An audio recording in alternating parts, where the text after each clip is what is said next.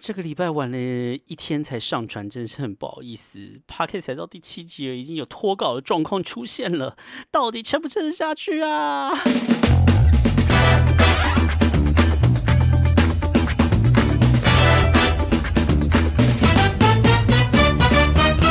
欢迎收听纽约怀特大叔日志。大家好，我是怀特大叔，欢迎再次回到我的节目。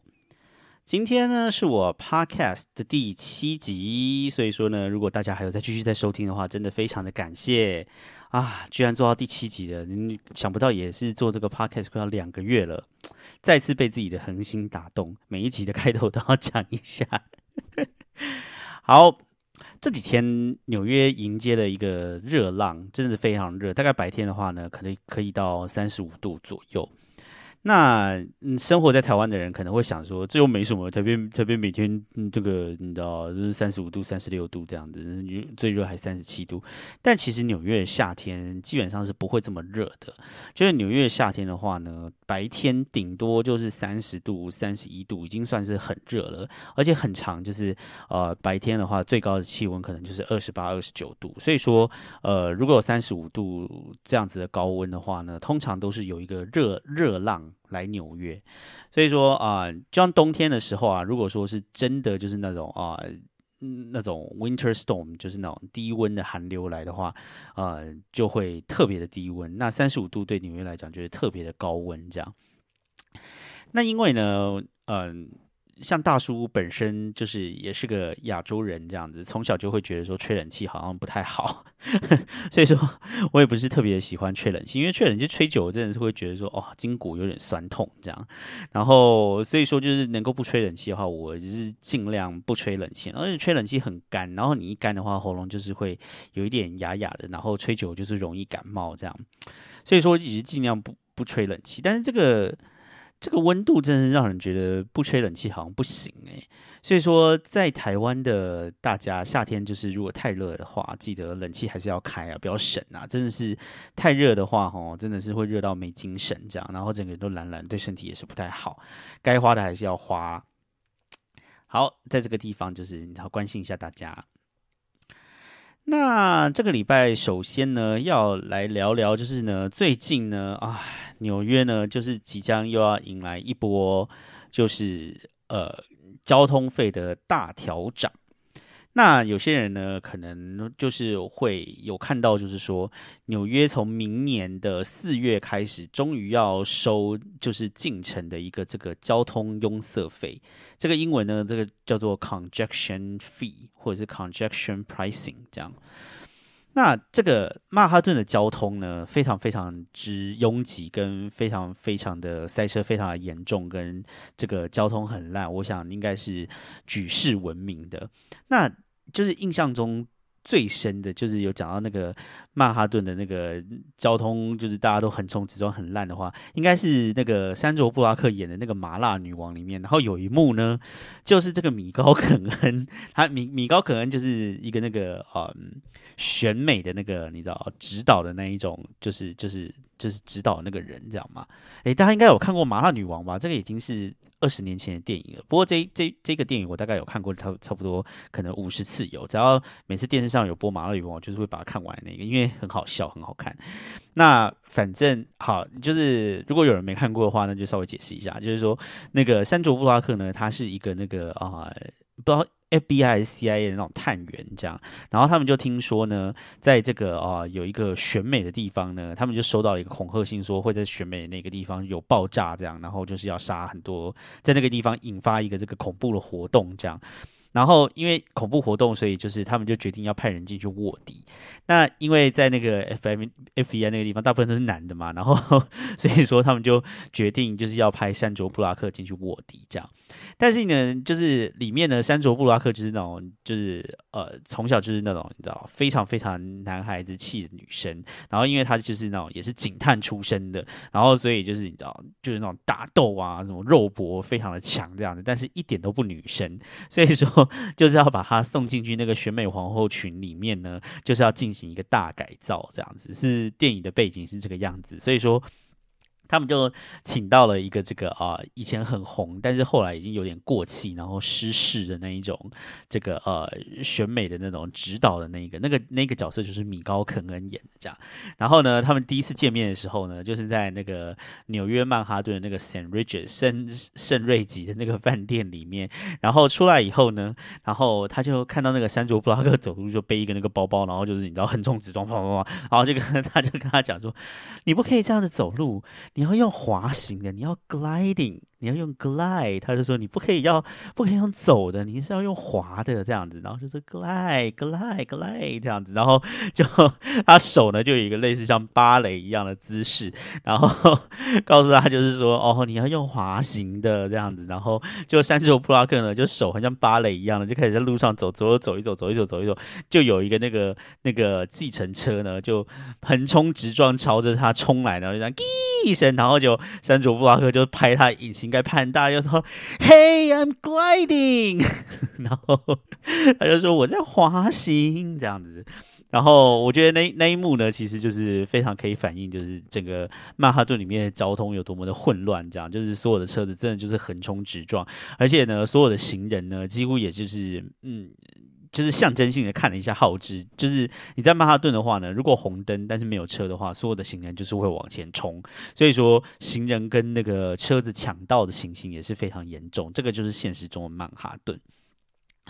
然后呢，在曼哈顿里面呢，啊，塞车真的也是塞的极度的严重啊。我我这边有一个经验可以来分享一下，在曼哈顿里面就是啊塞车，诶，可是我要讲的是跟去曼哈顿停车有关的，就是说你在曼哈顿不但就是交通很乱，而且你在曼哈顿的话，基本上你是找不到车位的，因为车实在是太多了。有一次呢，就是那个时候我的护照过期了，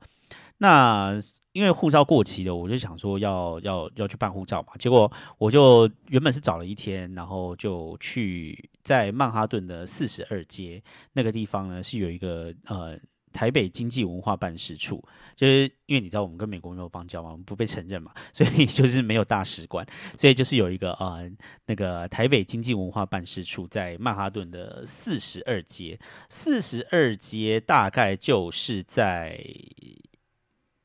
在哪里啊？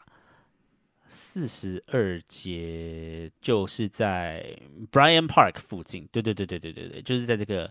就是在那个，就是 Brian Park。Brian Park 就是怎么翻啊？就是 Brian Park。Anyway 就不翻了，反正就在 Brian Park 那附近啊。然后呢，我记得我去办的时候呢，其实是在疫情期间，所以其实没有什么人嘛。然后，所以那个时候就是。就是找一个时间开车过去，然后把那个呃，就是文件，那个时候也没有办法上到楼上去，反正就是你就在丢在楼下一个柜台，然后那个几个礼拜之后就好了嘛。然后就我就是后来就是搞了好久，可能有差不多两三个月，都三四个月都没有去拿。就后来呢，有一天呢，礼拜五，因为我在家上班，我就想说，那我赶快开车，然后去拿一下，然后再回来好了。然后结果我就开车，然后开到那个四十二街的地方呢，在那个地方呢，就绕绕绕绕绕绕绕。结果呢，我在那个地方绕了一个小时，找不到车位，然后 结果就回来了。这个呢，就是我在曼哈顿平日的时候找车位的一个体验。就是你在那边的话，基本上平日的话，你是真的是你开车到那个地方去，就会是一场灾难。然后不但就是车子很难开，而且你会一定会找不到车位。然后你如果要停去停车场里面的话，那个地方呢，一个小时啊都是三四十块起跳，就是那个那个停车，哎，有这么贵吗？二二十块吧，应该至少就是二十几块起跳，就是停一个小时的话，就是要二十几块美金的那一种，就是非常可怕的那个价格。所以说，我觉得一般人就是平常可能也不会想要。开车开到那个里面去吧，但是他平日可能有一些商务需求的人，还是会开到曼哈顿里面吧。所以说，曼哈顿平日的交通就真的是非常的差。那我看了一下报道，他就说纽约呢是世界上交通第五第五乱的城市，这样第一名可能就是新类似像新德里还是那种地方吧。然后纽约是排名第五的。然后每个人每个人呢，每个住在纽约的人呢，呃，因为这个塞车呢所耗掉的呃钱，我不知道他是怎么计算的，但是他说每个纽约人所流失的生产力跟多花的钱呢，大概达到一千九百七十六美元。它可能是把你就是呃，如果说你不塞车的话，把那些生产力把它转换到另外一个地方去的这个机会成本还是怎么样吧。反正每年就是耗在塞车那个地方的钱就是有这么多这样。所以说呢，纽约呢就决定明年要开始征收这个进城的拥塞费。那你可能会想说。进城的拥塞费，可能你知道收个什么什么什么什么一百块一次，什么很多了吧，对不对？台湾现在那个高速公路的那个收费站一次多少钱啊？六十块还是多少？还是八十块？好啦，给你三倍好不好？给你收个两百五十块，很多了吧？No no no no no，他这个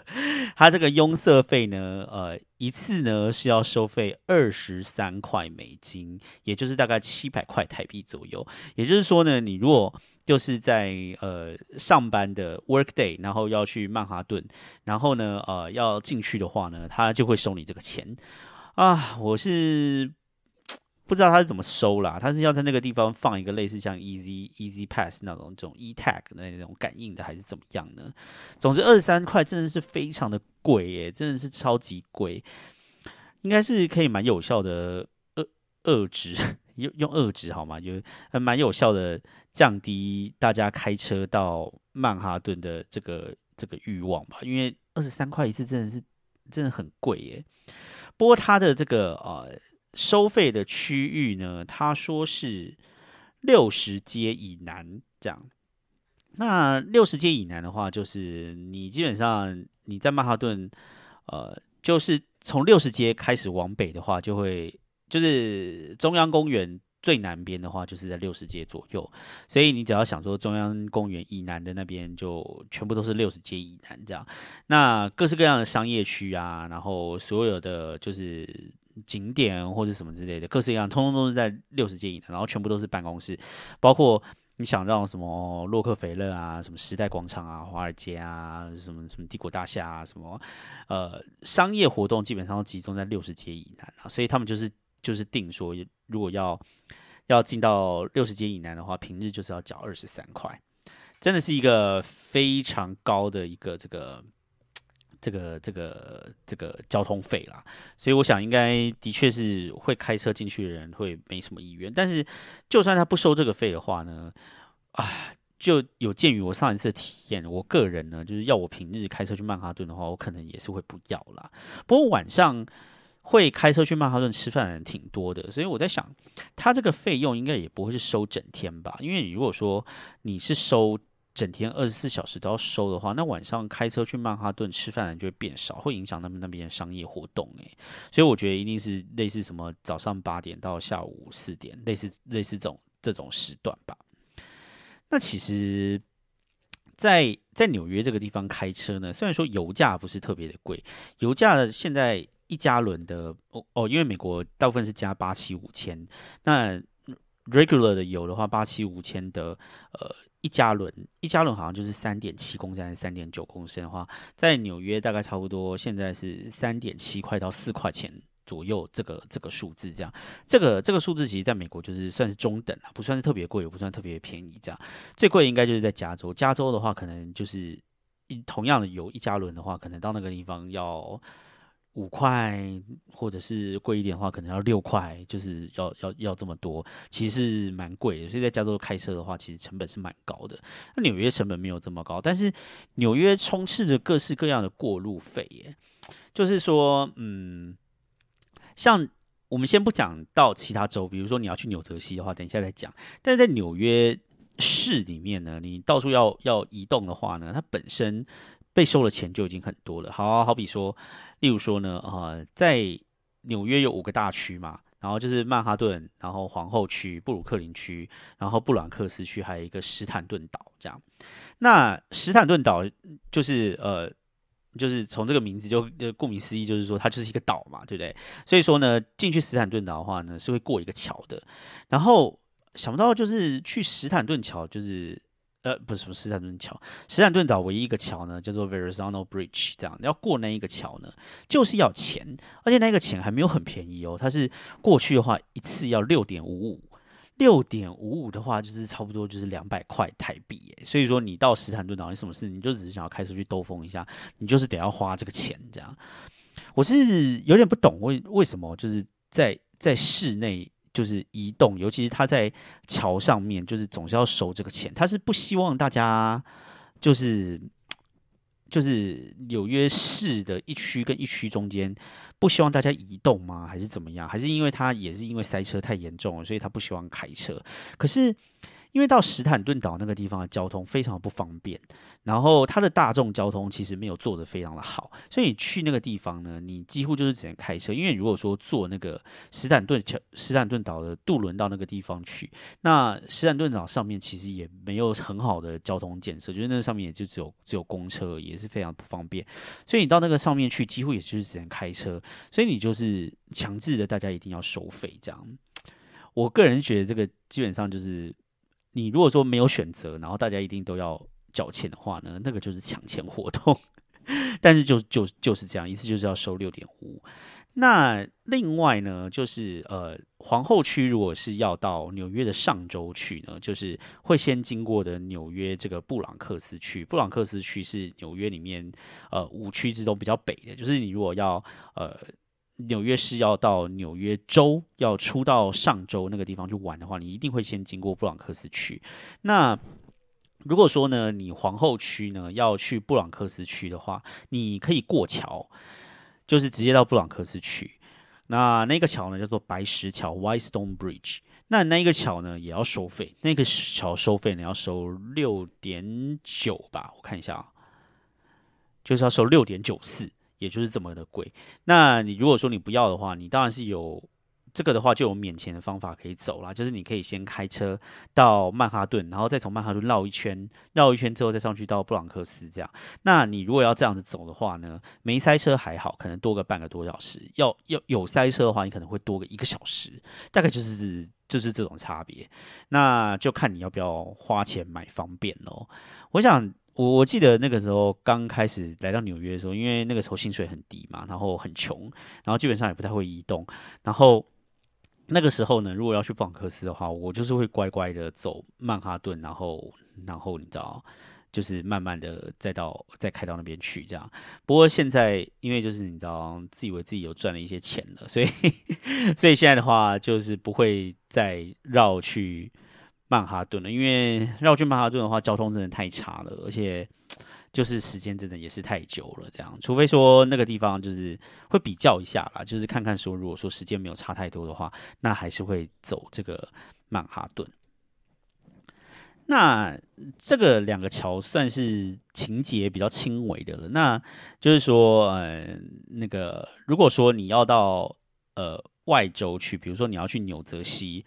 那你要从纽泽西回来纽约的话呢，基本上呢就是会被收，就是他你只要从纽泽，因为纽纽约跟纽泽西中间其实是没有连在一起的，就是它就是隔了一个哈德逊河这样。那你你就是如果要从纽泽西回来的话，你一定就要过桥。那从刚才的叙述，你就可以知道，就是说，基本上在纽约这个地方呢，你如果是要过桥的地方，他就一定会给你收钱。那只要从纽泽西回来的话呢，他你大概有有有有几个隧道可以走，一个叫做林肯隧道，一个叫做荷兰隧道，然后还有一个呢桥呢叫做哦 George Washington Bridge，乔治华盛顿桥。然后另外还有一个，你就是可以走。刚才的史坦顿岛也是过桥以后可以到史坦顿岛，这样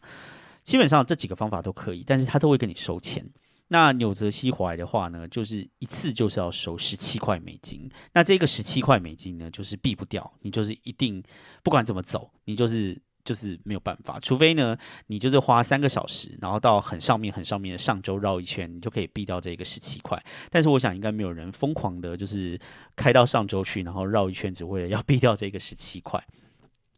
那你可能想说，就是说，那你就不要去纽泽西就好啦。对啦，是可以不要去纽泽西就好。但是，呃，纽泽西个地方呢，就是刚好呢，就是呃，过了这个乔治华盛顿桥以后，那个地方就是有区呢，就很有很多日本人跟韩国人。所以你知道，身为亚洲人，就是会很爱去那个地方，因为整个就是纽约纽泽西那边呢，最大的一个日本超市就在那个地方。像我就是你知道，非常非常的喜欢吃日本的东西。哎，那个地方还有山头火拉面哦，就是你在。纽约其他地方找不到，就只有在那个地方找得到。那你要去山头火拉面的话，你就一定要去那个地方，然后顺便逛个超市这样，或者是那个附近就是有很多好吃的韩国的食物这样。那你如果要吃的话，就是那个地方感觉上也比纽约这个地方的到底这样。所以说偶尔还是会想要去一下啦。但是只要这个成本就是你就是得要算进去，你就是去一趟的话，你回来就是要付十七块美金这样。这个东西比起这个二十三块的进城费，听起来好像还好吼。但是，哎，抱歉，但是因为二十三块的进城费，我想我本身大概是应该是不会付到了，因为我也不在曼哈顿上班嘛。那但是这个十七块的进程费的话，我就还蛮想付到，因为我就很喜欢到那个地方去嘛。然后可能要去什么韩国的汗蒸木啊，或者要去吃亚洲食物啊，逛亚洲超市啊，那个地方都很多嘛。所以每次就是要付这么多钱，就觉得其实还蛮贵的。那我就想啊，如果说他今天是一个人，然后开车从纽泽西要来纽约上班。然后每次都是在六十街以南的地方上班，那他上班时间不是要付两个钱吗？他就是要先被先付那个十七块的过桥费到纽约，然后再付二十三块的这个交通拥塞费到六十街以南上班的地方，所以说他等于每天要上班的话，他要付四十块美金呢。哇塞，你就是钱都还没有赚到，你就要先付四十块美金。你你要先付钱，然后才可以让你开开始工作。这简直就像以前有一些那种那种诈骗打工，就说哦，你还没有开始打工，你就要先付什么制服费两千块，简直就是一种诈骗手法了吧？我觉得，Oh my god，这个地方真的是政府带头抢钱呢，好可怕。好啦，就是这么的鬼。那你你可能想说，好了，那那既然这么贵的话，大家就坐坐大众交通工具就可以了吧？反正纽约地铁这么发达，对不对？就是地铁很到处四通八达都可以到。对啦，是可以坐地铁啦。但是呢，最近呢，地铁呢也又要迎来一波涨价了。那嗯，纽约的地铁呢，它这个。价格的话呢，它并不是按距离算的，它就是你只要进去那一个站里面呢，你坐一站跟你坐一百站，价钱通通都是一样的。反正它就是只只是算你进去几次这样子。这个说老实话，这个系统，我我个人是觉得是需要有改进的必要啦，因为你这样子的话，就是有一些那种短程的哦，我觉得就是。啊，可是对长城那种工作人可能是会比较友善啊，我也不知道是哪一个比较好啦。反正你就是一次进去的话呢，现在是要付二点七五美金，就是差不多是八十块左右的台币这样。不过呢，这个呢在八月之后也要涨了，就是说一次这个地铁票呢会变成二点九块美金，就差不多涨到快要一次要差不多快九十块台币这样。就是你只要。进去一次地铁站，不管是坐一站或者是坐十站、一百站，通通都一样，你就是要付二点九块美金。那这个在八月之后就会涨价了。那，唉，我个人是对于这个涨价就是有点不满呐，就是说你到处都在涨，然后现在你地铁也要涨，然后你地铁也要涨的原因就是说哦，物价上涨什么之类的。问题是，你那个地铁站，你也不想想说纽约地铁站逃票的人有多多，就是纽约真的。你真的是，你如果有机会来纽约坐地铁，就知道，真的有很多人就是手一撑，然后就跳过去，或者从底下钻过去，或是你知道，他们就把那个逃生门的那个门把它打开，然后很多人就走进去这样，然后大家就可以逃票。那像我们这种守规矩的亚洲人的话，一般就是不会逃票嘛。那那就是有一些你知道。在这个当地可能就是呃呃，就是一些人 不敢讲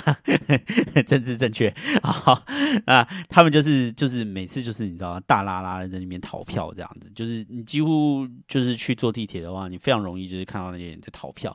那我有看了一下，就是说他们一年逃票可以逃多少？我好像看到的数字非常惊人哦，好像一年是可以逃票逃到什么四亿美金，还是什么？是是类似这样的数字？诶，我我我我我我我有记错吗？让我现在当场来查一下。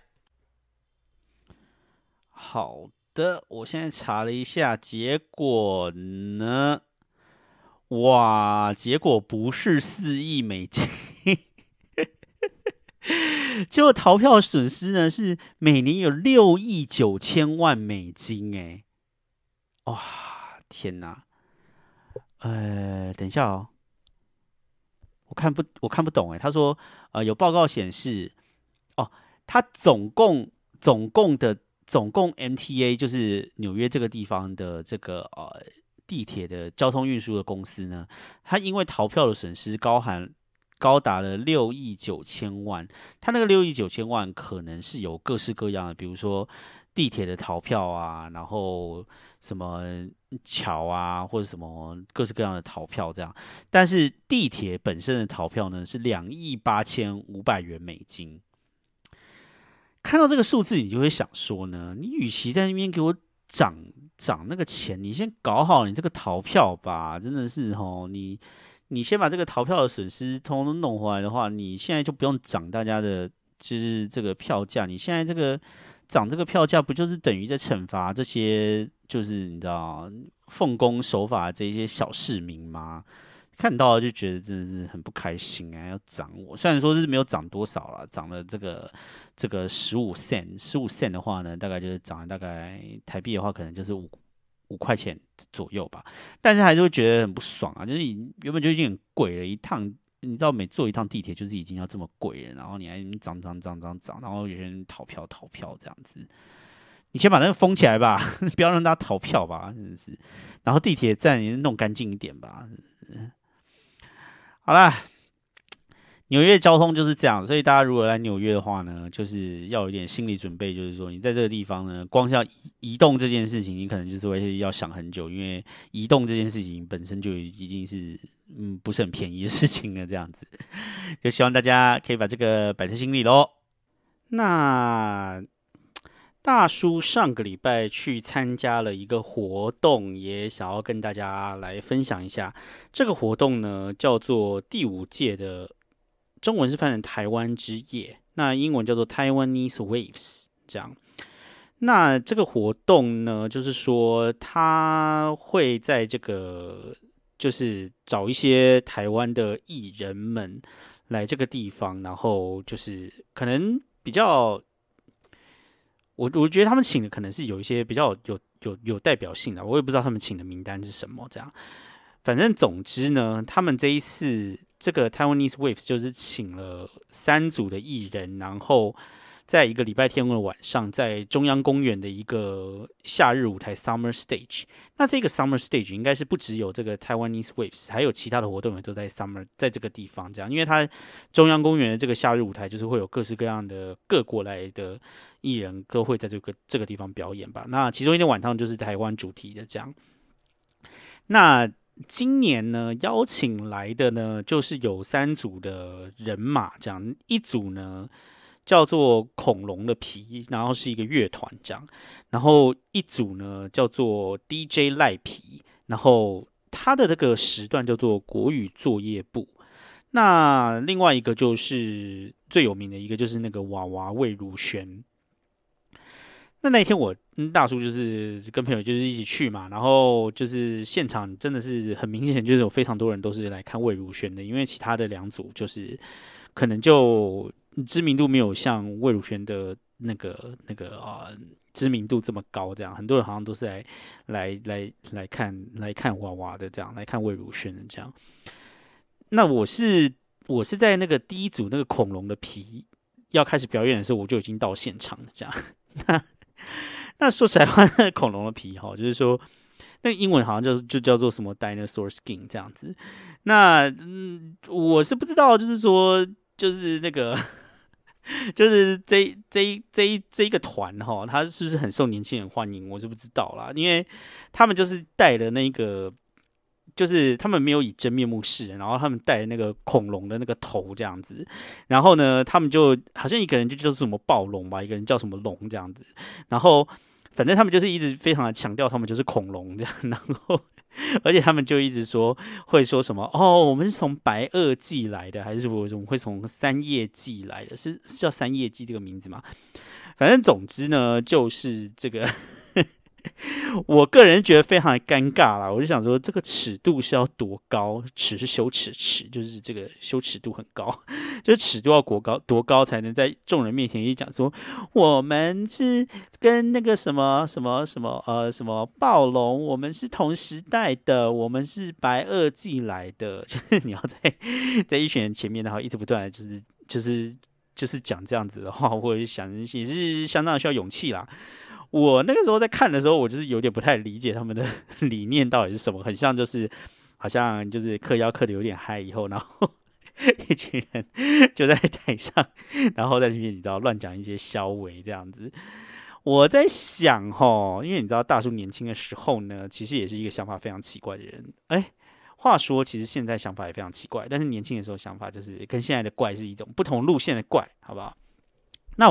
我在想，说不定我就是二十年前的时候，当我还是可能二十出头，或者是我还在十几岁、十八九岁的时候，我可能就是就是你知道，这种怪里怪气的团可能会喜欢吧。但是呢，现在呢，就是对于恐龙的皮，我只能说我不甚了解，因为我可能已经过了那个年纪了，就只能对他们说一声加油。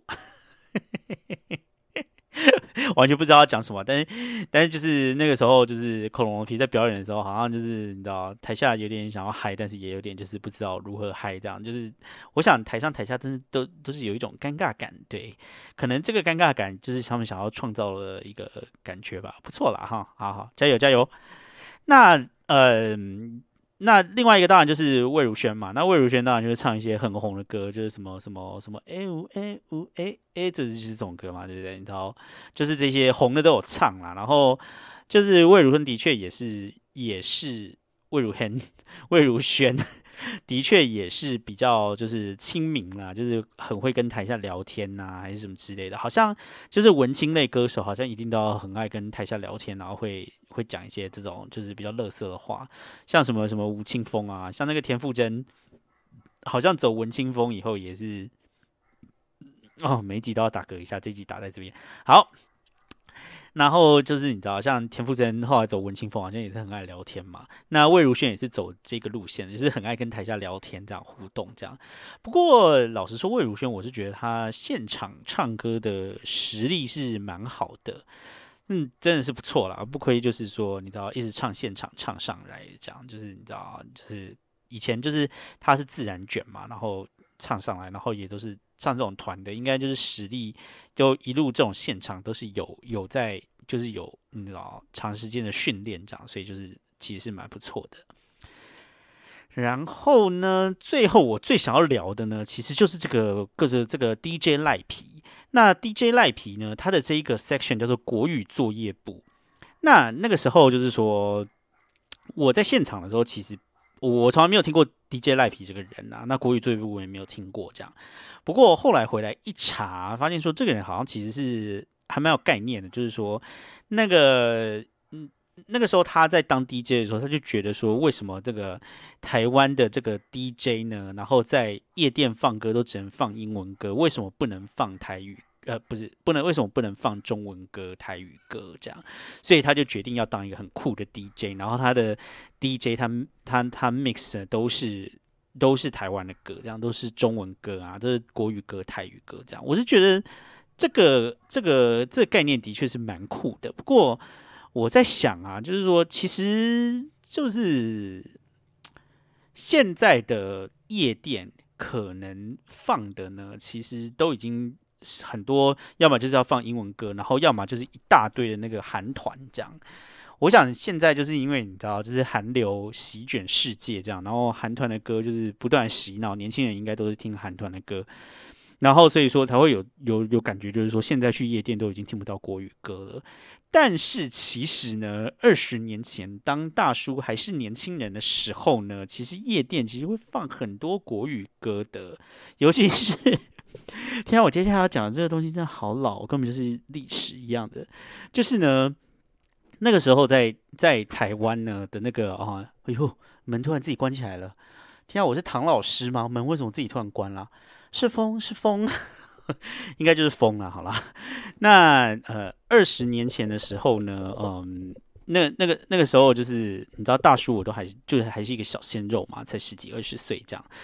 那那个时候其实台湾的同志夜店并没有很盛行，这样同志夜店可能屈指可数，可能就是几家三三四家四五家这样子，不像现在就是同志的夜店可能全台湾。就光光整个台北可能就好几十家，五六十家可能有哦。那那个时候其实根本就没有什么夜店。那那个时候其实呢，就是那个同志的夜店呢，其中很红的一家就叫做 Funky，不知道大家有没有就是就是有听过 这个夜店？那个这家店现在已经收起来。我记得我好像十年前可能三十出头，那个时候还有去过一次，就想不到人变得超少诶。但是我其实我在二十。就是二十岁左右，就是十八九岁、二十岁的时候，那个时候就是很年轻、很年轻的那个时候，刚可以开始去夜店的时候，其实我就有那个时候就是会很爱去 funky 这样。然后那个时候 funky 真的到假日就只能用水泄不通来形容，就是说真一进去就是真的是那个那个就是摩肩擦踵这样子，然后人挤人这样子，真的每个礼拜六、礼拜天真的都超挤挤死的那一种。因为那个时候入场我也记得很便宜，就是两百块就可以进去，然后还付两瓶啤酒，也非常的便宜。那那个时候 Funky 呢，其实它最有名的一个时段，就是它有一个时段叫做恰恰时段，就是所有人就是会在五，就是舞池里面，然后在里面跳恰恰。然后那个时候的那个恰恰时段呢，其实它就是会 mix 很多很多很多的国语歌。那那个时候会会 mix 的国语歌，你想想看，那个时候就是大概是两千年左右，就是 Y Two K 时代的东西，就是两千年呐，两千零一年，大概就是那时候，所以放的歌啊，可能就是一些他咪的歌呢，可能就是一些比如说，嗯，徐怀钰啊，或者是萧亚轩啊，就是就是大概就是这种歌，然后张惠妹啊，大概就是就是 mix 就是这些歌这样，然后他会有一个时段，可能有差不多就是那个时段。咪国语歌的时候是一定就是礼拜五、礼拜六晚上那个时那个时候的高潮，就是所有没有跳舞的人都会到舞池里面去，然后都在里面跳恰恰。怎么会听起来这么老啊？一群人跟着就是你知道国语流行歌跳恰恰，这是哪个年代的东西啊？真的听起来好有时代感哦。但是你知道，就是你知道大叔年轻的时候在夜店玩的时候，那时候流行的就是这个。那现在的话，说老实话就是。呃，大叔已经过了这个时代了，这样，所以我真的不知道，就是现在台湾的 gay 的夜店还有没有在流行这个东西。我在想，现在台湾那种就是 gay 的那种，就是就是 gay bar 什么之类的地方，应该流行的都是一些韩国歌吧？如果是韩国歌的话，说实在话，我真的是我能唱得出来的，就是那些韩团的歌，我可能一只手就是数得出来哦，就是。哦，尤其是 Black Pink，Black Pink 我可能只知道一两首吧。就是虽然说他们很红，但是我实在是跟他们很不熟。然后 BTS 的话，我可能也就是知道就是最近比较红的一两首美国的这样。其他我真的韩团，我真的一个都叫不出来，也没有兴趣这样子。它就不是我这个时代的东西。所以在，所以说我现在如果说就是真的回去台湾的话，我觉得我应该也可能会格格不入。诶，觉得真的是很恐怖的一件事情。好，Anyway。差题差得很远，总之会拉回来讲这个 DJ 赖皮。那这个 DJ 赖皮呢，就是说他很期待，就是这个国语作业部的华语金曲可以在纽约的中央公园响起，这样。那那他那个时候。嗯，来的时候，然后放歌的时候，然后他就说：“哦，会唱的就一起唱。”这样，那就是很惊讶的是说，DJ 赖皮他放了这个华语歌呢，他真的是横跨了好几个世代耶。就是说，他最新的歌啊，就是放一些可能现在年轻人好像听那个听国语歌，好像都是听一些那种 rap 比较多嘛，就是什么什么顽童一六啊这样，然后什么呃什么。还还有谁啊？哦，我真的讲不出来，什么熊仔什么之类的吧，就是一些这些歌。然后他就是这些歌也会放。然后呢，他呢就是横跨时代，横跨到呢他最老的歌呢放到小虎队的《青苹果乐园》。他都有放这样子，然后他还放了一些，就是你知道，就是两千年左右，很多都是两千年左右那个时候流行歌，比如说什么张震岳啊、李心洁啊，就是那个时候的歌也通通都有放这样子，然后还会放一些什么什么陈升的什么什么那天丢歌声那个歌声哪样这种这种歌这样，那反正呢，我在那一天，我就在。在那个时候，就是其实我也挺嗨的，因为很久已经没有听到这种就是就是国语国语的这个这个金曲大串烧的这种感觉了，知道很像什么一百二十八转夜市会放出来的东西这样，其实听的是蛮嗨的。重点是呢，那个时候呢，现场当然就是很多台湾人去嘛。那像我这种已经过了四十岁大叔有去，然后我旁边呢就是站了。一群又一群的那种很年轻的，看起来就是现在在念大学的一些美亚这样子，然后，然后那些美亚想当然，你知道现在的话念大学，他们一定就是两千年后才出生，就是这年轻看起来就是二十岁左右，所以他们一定都是两千年后才出生的这样，然后，然后呢就这样放歌放歌，对不对？然后就是就是我我就观察观察一下，然后后来就是就是。发现说呢，我放只要放出来的歌呢，然后我心里想说，哦，我知道这首歌呢，这些美亚呢就会是没有反应，感觉就是好像没听过或者是不熟这样子，也不知道怎么跟着唱这样。但是呢，假如说呢，今天这首歌一放出来，然后旁边的美亚就开始要啊，这样就是很兴奋呢，啊，我就一定就不知道这首歌是什么。你就是可以非常非常非常的就是残酷的感觉到时代落差，就是说他们知道的歌跟我知道的歌真的就是不一样。啊，说实在的哈，你就要要一个这个两千年后才出生，两千零一年、两千零二年才出现的这些妹妹啊，要他们对于陈升的那个勾心啊哪像呢？有有反应啊？说实在话，也太强人所难了吧？如果他们真的有反应的话，我只能觉得说呢，就是他们也是老灵魂的太严重了。所以说我可以感觉到，就是说哦，我可我可以了解，就是说他们跟我就是你知道了解的歌通都不一样。不过看到他们那个反应呢，其实心里还是会觉得说哇，天哪，真的是。啊，代沟真的是非常的明显。这样，后来呢，我就是过了周末以后，回到这个呃办公室里里里面以后呢，我就。就是偶然的，就是跟那个办公室的小弟弟、小妹妹聊到，就是说我去看这个表演，这样，然后我就讲到 DJ 赖皮，想不到那个我们办公室里面有一个也是台湾人的小妹妹啊，她就跟我讲说，哦，这个 DJ 赖皮啊，就是有一个台湾的那个节目，那个节目你一定知道，就是台湾在那边念 rap 还是什么嘻哈的节目什么之类的，然后他说你一定知道那个节目，你一定知道，他说 DJ 赖皮就是都在那个节目里面当 DJ 这样，然后我心里就想说。我一定不知道这个节目，这样，然后他就他就是一直在那边 Google 那样说，你一定知道这个节目，已经听过那个 DJ 赖皮的这个节目，他就是那个地方红起来的。我就让他 Google，就后来呢，他 Google Google Google 呢，然后就说，哦，他就是在那个大嘻哈时代。哎，我果然是没有听过。只能说呢，我对于这个歌唱的节目呢，就是还停留在超级星光大道以及超级偶像，差不多这个时候，嗯，顶多就是明视的那个胡瓜主持的那个什么什么百万什么东西的，好像有看一点吧。就是现在呢，一些选秀节目呢，我已经完全，我我我真的完全不知道台湾有些什么选秀节目了。这样，大嘻哈时代是每个人都要上去念 rap 还是怎么样吗？好啦，知道的人可以在。底下留言一下，反正呢，能去参加这个活动挺高兴的啦。就是歌是蛮好听的，然后我觉得那个赖皮也蛮有蛮有趣的。魏如萱就是也是蛮会唱的。那至于那个什么白垩纪还是什么纪来那些恐龙的皮呢，就就是还好。好的，这样讲会不会太直接啊？人家毕竟也是你知道，就是你知道很有心去创造一个那个。好了，不要再碎嘴了。好，那这个礼拜，天哪！我光是闲聊，我今天已经聊了四十五分钟。那这个礼拜还要讲纽约的十大 bitch 吗？就是接续上个礼拜的十大 bitch，我这礼拜还要再讲纽约的十大 bitch 吗？好啦，我想哦，再不讲好像也是不行啦。那就来讲一个好了。那既然是这样的话，我们就再讲这个上个礼拜来讲，就是小伙伴的网站马蜂窝上面所讲的这个纽约时代 bitch 的第三个好啦，一个礼拜讲一个，这样讲十个礼拜，这样子我接下来就有主题可以录了，好像也是个好方法。好，那这个礼拜来讲一个好了。这个这个礼拜，他啊不是马蜂窝这个呢，就是纽约十大必去景点啊的的列出来第三个呢，就是 Times Square，就是时代广场。好啦，时代广场呢，其实来纽约的呢，真的是必去，好不好？真的是必去。有谁不会去时代广场？你告诉我，就是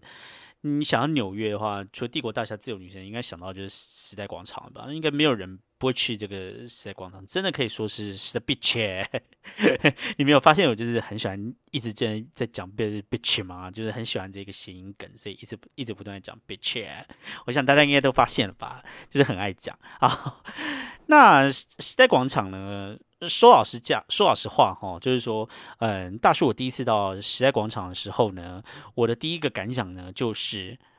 它根本就不是一个广场啊，就是它就是一个路口这样子。为什么一个路口可以叫一个广场呢？因为因为它叫做 square，那 square 的话是不是至少就是要有一个方形的这个感觉，或者是它至少要有一个你知道，感觉是有一片就是很大很平的很平的地方这样子。这是不是大家才是对广场印象？但是但是时代广场就不是，你就觉得时代广场就是就就就只是一个路口这样。真的，你给你感觉就给人感觉就是只是两条路在交汇的地方有一个路口，然后旁边有一个比较稍微宽一点的人人行道，大概就是这种感觉。时代广场真的，虽然说那个地方的确是让人家就是眼眼花缭乱啊，就是说因为那个地方真的是有超多的 LED 大荧幕，你知道那个地方去的时候就是会一种哦好亮，你知道哦好繁华这个感觉，的确是的确是会这样。但是呢，你就是。可能会不知道你已经到时代广场，因为它就是没有一个广场，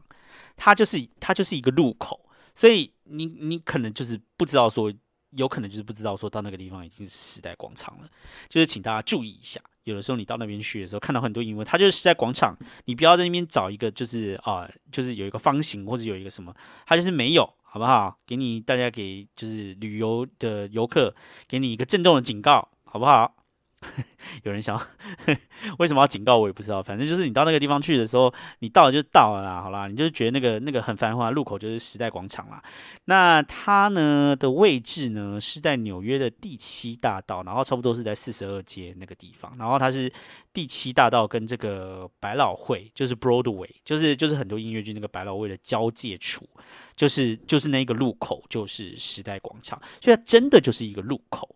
我也我也不知道为什么它要叫 square，难道 square 可以不是一个方形吗？我真的是觉得需要证明一下。但是呢，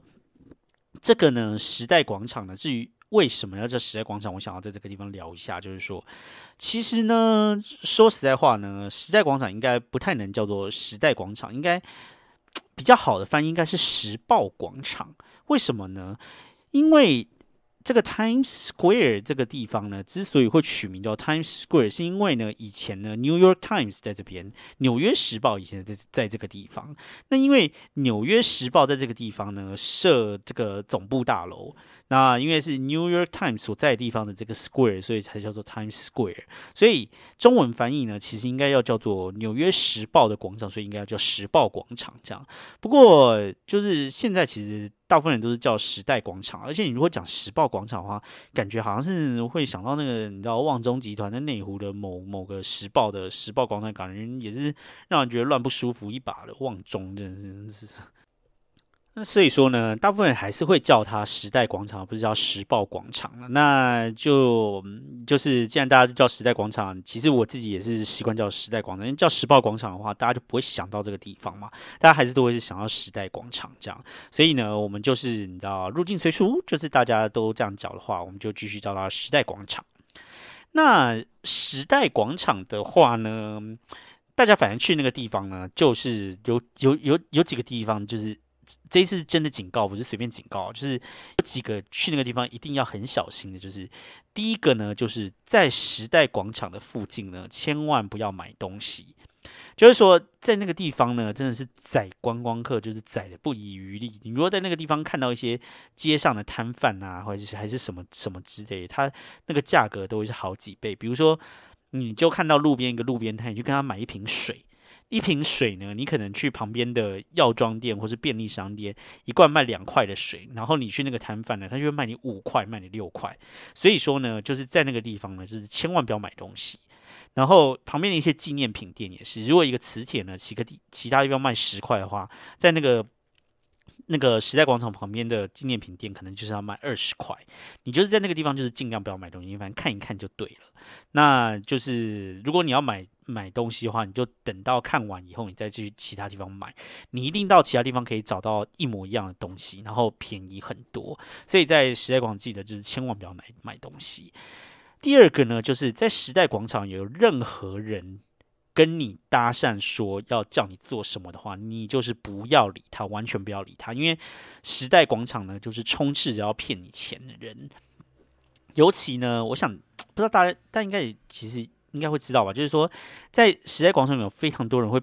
扮装成各式各样的东西，什么蝙蝠侠啊，什么超人啊，然后各式各样的迪士尼角色啊，卡通人物啊，他们就是会在那个街头这样，然后他们就是会。就是表现出好像很热情的样子，然后会凑过来要跟你一起照相或者怎么样这样，千万不要跟他们照相，因为你如果一跟他们照相，他们就马上跟你要钱。所以就是在时代广场，如果要有任何的人要跟你攀谈，然后不管有没有扮装，我跟你讲，有扮装就是更是不要让他们接近你。他来的话，你就马上闪人，千万不要跟他对到眼，这样非常的可怕。他们就是会跟你要钱。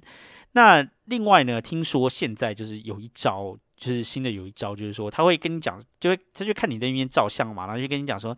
就在嘿，那个我帮你照这样子，然后好像很友善一样。然后你一旦把手机交给他，让他照相呢，你手机就回不来，他就会跟你讲说，我帮你照相，你要给我钱这样。如果你不给我钱的话，就不把手机还给你。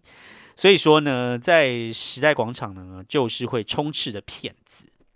所以去时代广场真的就是要小心，就是千万不要跟任何人讲话，在那个地方呢。任何要跟你讲话的人，全部都是要跟你要钱的，所以就是请大家要小心注意。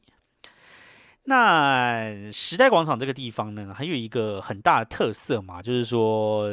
你知道跨年的时候，它就是会有一个水晶球会。缓缓的降下来，然后最后你知道倒数的时候就是缓缓降下来之后，然后倒数完之后就会撒一大堆那个你知道就是亮片啊什么之类，就 Happy New Year 这样子。然后当然是就是全世界的其中一个非常非常有代表性的一个跨年的地点这样。不过大叔我本人呢到纽约呢已经六年了，那你问我呢有没有想要去时代广场跨年呢？答案是没有。我跟你讲啊，如果今天呢，大叔就是二十岁啊，就是我像我在那个中央公园那个活动里面看到那些美亚的话，我应该就会去。但是你知道，我现在已经就是真的是太老了。我我来纽约的时候，我已经三十五岁，好吗？就是在那个地方跨年吼，唉，我跟你讲，如果有机会去看那个纽约那个跨年那个转播节目啊，然后站在第一排那些人啊。他们每个人呢，都是在那个地方站了十二个小时的。就是你如果要到那个地方呢，去看那个水晶球的那个 ball drop，然后就是要享受，你知道，就是你知道耶，很开心这边跨年的话，你大概就是中午十二点左右，你就要去那个地方等，这样。那就是你就在那个地方等等等等等等，然后他。因为因为人就会越来越多，越来越多，越来越多嘛，然后他就会开始把一区一区一区就是这样围起来，围起来，围起来。然后呢，他把一区一区围起来之后呢，你就是只能出不能进，就是说，在某一个时间点之后，你就是不能离开，你一定你你一旦就是离开了以后，你就再也进不去了，所以你就只能。就是一直在那边等，等到跨年结束你才能走，否则的话你就没有办法再进去。那人总是要吃东西、上厕所的吧，对不对？所以说呢，你如果说中午十二点或下午一两点就在那个地方等，因为你想要站在前面一点，你就出不去嘛，所以你就只能在那个地方，就是就是啊。在那个地方解决，就就是吃东西或上厕所。所以我跟你讲，你如果今天在电视上看到，就是就是美国时代广场跨年的时候，那第一排的人，你他们就是绝对是很多人底下都是包着尿布的。因为你如果不尿不包尿布的话，你去哪里上厕所啊？我是听过有去那边人，就是说有一些就是要在那边上厕所的啊，就是你知道，可能朋友把他就是围一下，然后他就蹲下来就在地上尿尿这样，所以有可能就是地上就是充斥充斥着一股就是你知道尿骚味，不知道后有没有人就是上那个你知道大的啦，但是听说是有人有人会在直接就在地上尿尿，然后大部分人都是会包尿布，那要不然的话你就是你十二个小时要怎么办？你总不能不喝水吧？那个而且那个纽约跨年的时候天气。干要消管啊，好不好？就是超冷的，都零度左右而且就是越晚越冷。你站在那个地方的话，你不喝点热水的话，你怎么撑下去？对不对？那你喝喝水的话，就说想尿尿啊；冷的话，就会更想尿尿。反正就是我一光想到在那个地方，在那个地方要等十二个小时，然后为了要看那个，我就觉得对我人生是一个折磨，还要包尿布，然后还要很冷，然后可能又脏又累又饿又渴什么之类的，我就觉得啊。我如果真的去的话，可能会去到半条命吧。我觉得我已经这个年纪，也就不要再折磨 折磨自己了。所以我应该这辈子就是不会去时代广场跨年了，除非除非除非有人可以招待我到时代广场那个附近旁边的那个饭店里面去过一个晚上，让我可以直接从那个地方看到时代广场，我是非常乐意接受招待的。那如果有招待的想要招待我的人，可以在底下留言哦。应该根本就没有人想要招待我吧？好啦，我觉得今天真的讲太久了，前面那些闲聊太长了。天哪，我那边就是在讲那个纽约过路费那个什么，也讲太久了，所以今天的纽约时代 bitch 也就只能讲一个时代广场了，其他的我们就留到。下个礼拜再讲吧。哇，这样讲真的是会讲十个礼拜，好啦，也不错啦。要是这样子的话，大家就是可以有点小东西可以让大家期待，这样不是也挺好的吗？那最后在节目结束之前呢，要跟大家讲一个事情，就是呢，呃，到这个频道呢开了一个 Instagram 的一个 page。那这个 Instagram 的 page 呢，就是可以从下方的资讯栏直接点过去。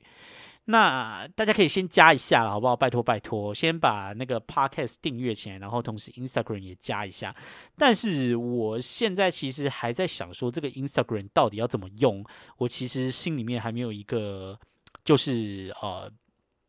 非常清晰的蓝图啦，反正就是开起来，然后有一个地方可以跟大家互动一下。因为原本是只有开一个 email，不过我想就是用就是要特地寄一封 email 这件事情，感觉有点太正式，应该不会有听众想要用 email 来跟你知道 podcast 互动吧。所以我还是开了一个 Instagram，想说大家如果有什么样的回馈的话，可以直接在 Instagram 上面丢我那个短讯或者什么之类的。不过你知道，因为我这个人就是算是很不 social 的一个人，所以我也非常的讨厌 social media。所以说我其实就是原本就是一个几乎不使用社群媒体的人啦。那嗯，开了这个 Instagram 之后，就是我会尽量好不好？尽量会跟大家在在这个上面互动这样。但是因为我原本就是一个非常不擅长在社群媒体上面跟人回短讯或是回留言。的人这样，不过每一个我都会看，但是我不因为回，因为我就是不知道回什么时候啊，我就不会回。所以说，如果没有没有回的话，拜托就是没有没有讨厌你的意思啊，好不好？就是就是你知道，我就是原本就是一个很不会回那个就是 social media 的人，所以。请大家就是高抬贵手，不要不要不要骂我，好不好？那我还是希望有有一个可以回馈的管道嘛，所以还是开了一下 Instagram。那可能就是说有一些跟节目内容比较相关的东西的话，可能会找一些照片或者什么素材往上传吧。有的时候好像就是用描述的比较难描述，看了照片大家就会懂。那这个时候好像放一些照片在那个地方也不错啦。我是目前的想法是这样。那总之就是嗯。就是 Instagram 开喽，那大家可以去这个上面跟我互动，有什么回馈留言的话，也可以在 Instagram 上面传我一个短讯。那好吧，这个礼拜录一把书讲了这么多，那这个礼拜就先到这个地方喽。如果呃对于喜欢我们这个 podcast 节目的话呢，请在底下帮我呃留一个五星的好评，然后呢也可以留言跟我互动，那也可以把这个呢分享给你其他的朋友，让大家一起来收听。那我们这个礼拜的节目就到这边喽。那希望大家有一个美好愉快的一个礼拜。那我们下周再见喽，拜拜。